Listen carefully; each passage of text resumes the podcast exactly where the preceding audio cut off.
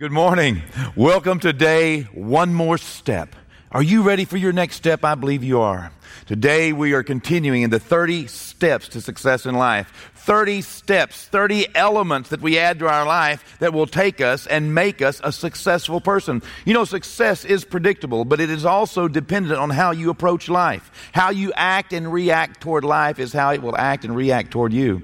I believe with all of my heart, not only is success predictable and that God has predicted your success, but also success is achievable. And success is often, most often dependent upon what you do with the things that you have opportunity to handle in life the chances, the choices, the opportunities, how we respond to those things will take us along a predictable path.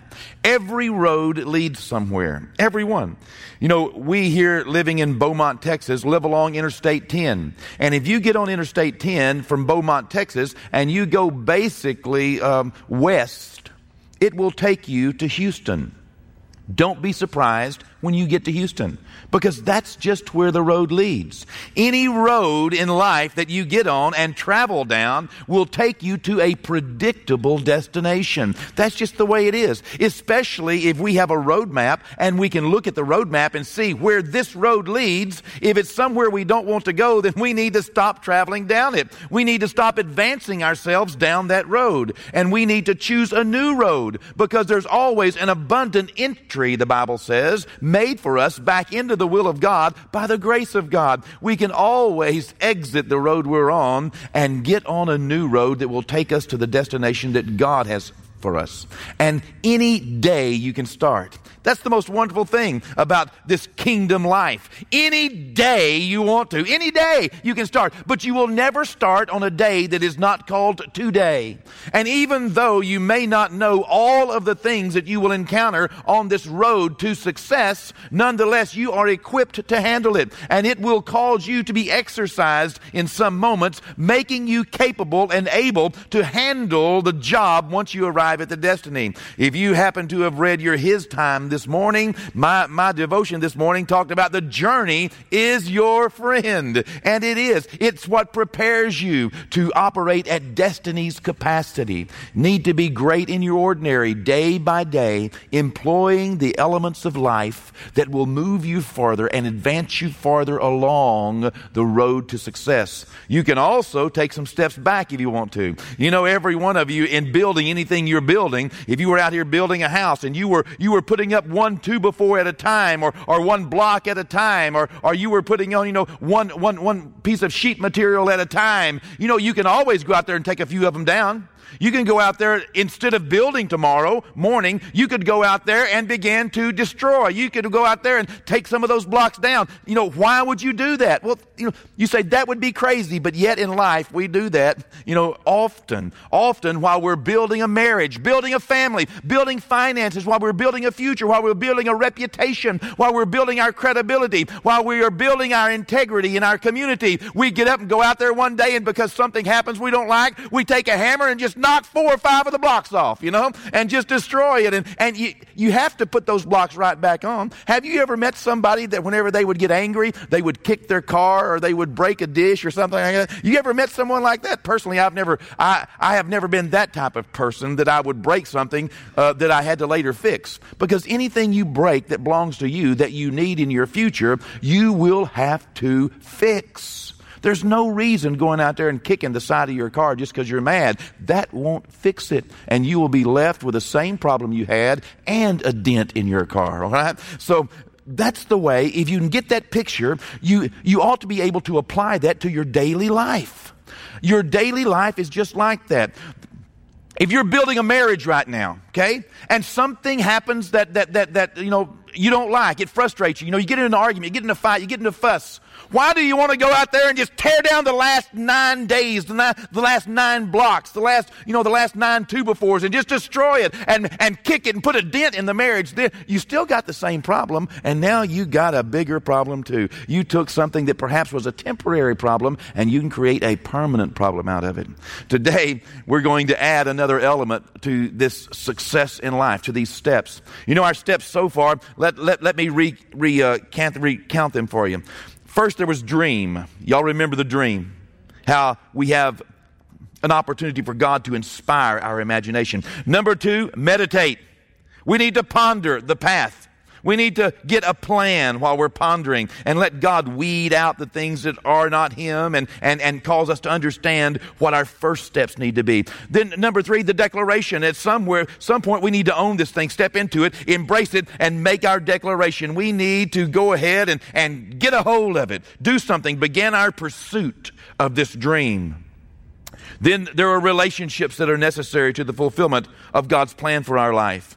And also, many times it is dependent on how we present ourselves, presentation, making sure that we present ourselves as promotable, that we give God something to work with. And then we participate. God demands that we participate in our miracle. All right? God could do it without us, but He wants to do it through us and with us because He wants us to participate.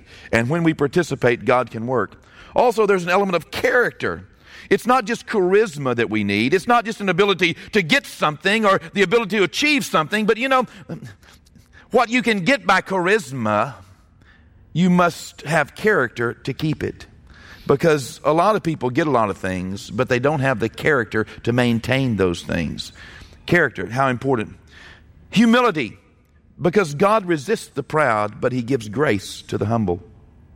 Endurance, the ability to just continue, to keep on keeping on, to have consistency, to be persistent, to not let the, the, the, the uh, of the enemy knock you off the road to success, not let the flat tires in life not let the times whenever a roadblock comes up and you wonder, or, or, or, a detour comes up, to keep you off of your focus on the destination because it's not what you're going through often, but what you're going to that matters. And we've got to keep our focus on what we're going to and just endure, the Bible says, Paul wrote to Timothy, endure hardships like a good soldier. Hey, it may be cold out there while you're soldiering. You know, you, you might not get fed every day just at the same time that you want to be fed. Nonetheless, endure endure it. Don't let small things make you quit. If you fail, if you fall, if you faint in the day of adversity, just because of adversity, if that makes you quit, your strength is small. In fact, one translation of the Bible says you never had it to begin with. You know, life will try to derail you, but endure, endure, endure. Today, we're going to add an element to these 30 steps to success. And the element we're adding today, the word for the day is kindness. Everybody say kindness. kindness. It's that basic common care and compassion that we should have one another that, by the way, is not so common in today's world. You know, we can get too busy if we're not watchful. We can be so busy with the troubles of our life that we don't have time for anybody else. Don't get too busy with the troubles of your own life. Don't let you consume you. Our focus for today, the scripture is in Genesis, the 40th chapter, and in verse 7. This is where Joseph was in the prison, unjustly accused, wrongfully imprisoned. He has his own set of troubles, and on top of that, he has been made the chief trustee of all of the jail, so that all the prison and all the prisoners are under his charge. And he has a lot of responsibility. He is a busy person. Not only is he a busy person, but he is a prisoner. And being a busy prisoner, he, he achieved this, this recognition. He achieved this place of prominence prominence. He achieved some respectability. He had achieved some, some freedom. I mean, he, he had the keys to the, to, to the prison. He had achieved a, a position. And being a prisoner, I don't know how much of you, uh, how many of you know much about prison life, but being a prisoner, when you achieve a little respectability, when you achieve a little position, it's something you want to hold on to desperately because not many people have position in prison. And so here, Joseph is in perhaps one of the most busy moments of his life thus far. Don't you know he's doing his best to keep this job? He's doing his best to be promotable. He's presenting himself in the right way every day. He He's busy. He's busy. He's got enough on his plate. He's wondering about, about his family. Perhaps he's wondering about his future. You know, here he is also carrying around a great load of responsibility. And I'm certain that not all of these prisoners are kind and nice. Most, most, most likely they're like any other jail you'd go into. There's probably some type of system, some type of hierarchy, some type of, of, of, of, of people that would like to control him and make him do things and like, like for him to conform to their will. Don't you know there's a lot of pressure? We just read over it in kind of one reading. But I want you to think about this. Joseph was in prison. He was an accused man, wrongfully accused, but accused of attempting to rape one of the leaders of their community's wives. He was not necessarily in the hierarchy of the prison life, all right? He was one of the lower people, but he presented himself evidently at the place and he gained some prominence there. Don't you know he's busy? He's busy. He's busy. And look what happens in Genesis 40 in verse 7.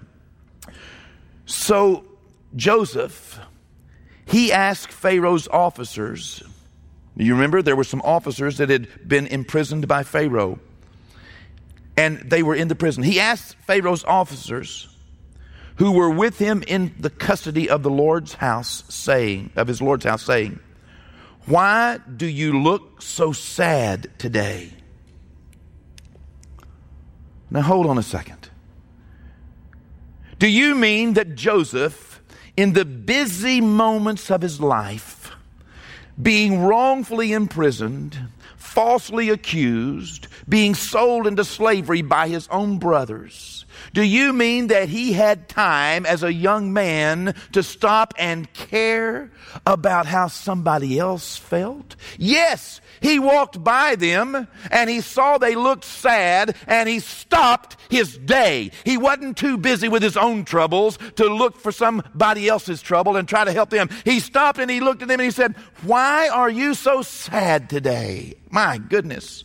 The common care, the kindness that it takes, the kindness that we should all be demonstrating. You know, kindness is, is an attribute of our Lord. How many times did Jesus or his disciples stop and help someone out of kindness? Just the kindness of their heart. It didn't mean that they, they weren't busy. It didn't mean they didn't have enough to do. It did mean that they walked around in life with a common care for other people.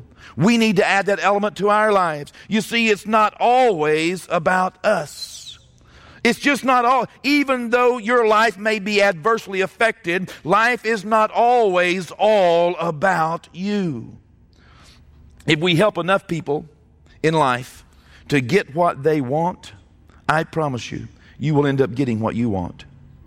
Life is not all about you. See, even though Jesus, uh, Joseph, even though Joseph had the keys to his own prison, he didn't have them so that he could set himself free. But reckon how many other people he did set free. Reckon how many other people he lightened their day and he touched them and he encouraged them. We see him encouraging these two people because it's a part of the continuing story of Joseph. But this was not the only day Joseph spent in prison. Joseph, in fact, would be in prison for another two years plus beyond this day.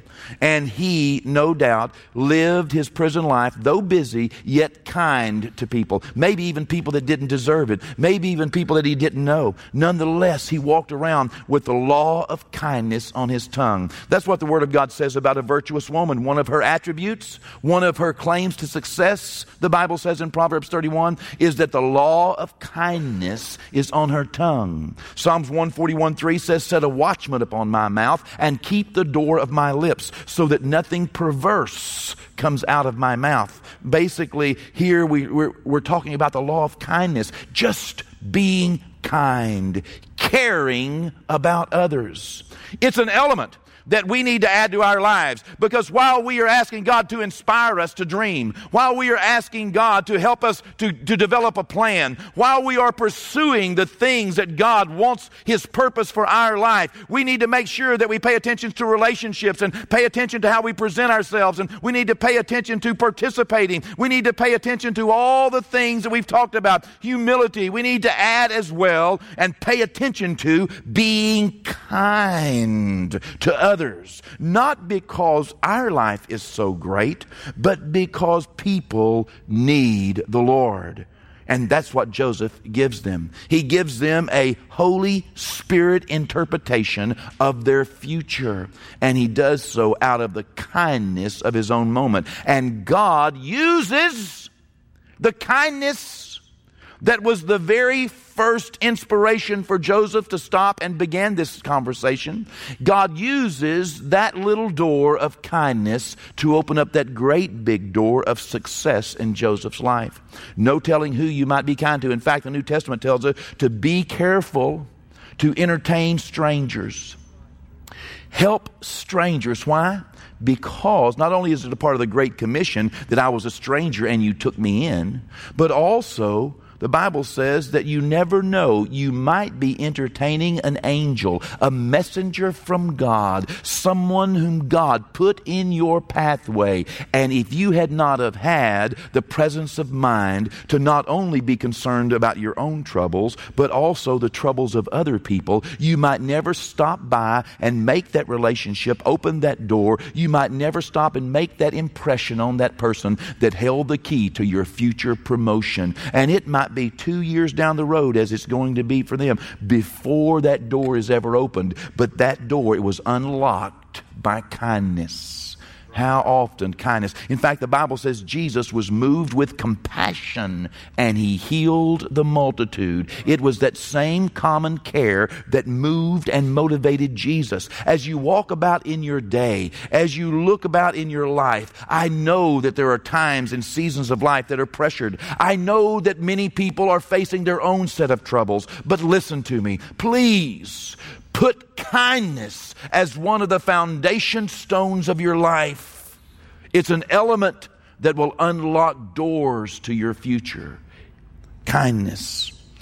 Today, I want to read our Overcomer's Confession together. Are you ready? Do you have it there? Make this a part not only of your morning, but a part of your daily life. Continue to make your confession. Hold fast, the Bible says, your profession of faith, nothing wavering. It's a faith profession. It's a faith confession. It is filled with the Word of God. You can believe it, you can trust it, you can declare it over your own life. Make your declaration to God. In fact, make up your own. This one hopefully will get you started, but put the words of God in your confession that are important to you. They draw you along and give you confidence and strength. They build faith in your life and they declare to the world that the dream and the purpose of God is, is yours and you are in pursuit of the plan of God for your life. Let's read this together this morning. Are you ready? Through Jesus my Lord, I am more than a conqueror. I have the spirit of wisdom and revelation in the knowledge of God. My spiritual eyes are being opened so that I can understand my calling, the wealth of my inheritance, and the kingdom power available to me. I am the temple of the Holy Ghost. No unclean or impure thought can captivate my mind. No sickness or disease has a right to my body. No unholy spirits can seduce or deceive me. The Word of God is my meditation and my answer. I commit myself to God. He causes my thoughts to become agreeable with His thoughts. Because of this, everything I put my hand to will prosper. God has a plan for my life he will succeed, and I am going to participate. what can you do for your day? Well, pray for compassion on others. Meet a need today. Find someone to encourage. Our scriptures that I want to give you today is 1 John 3:17. The Bible says that whoever has this world's goods and sees his brother in need and shuts up his heart from him, how does the love of God dwell in him? Philippians 2 4, let each of you look not only to your own interest, but also for the interest of others. And then Job 42, verse 10. And the Lord restored Job's losses when he prayed for his friends. Indeed, the Lord gave Job twice as much as he had before. Kindness, evidently, not only opens up the door and unlocks the door of relationships on earth but it must also open up and unlock the doors and the windows of heaven. Be kind today. God bless you.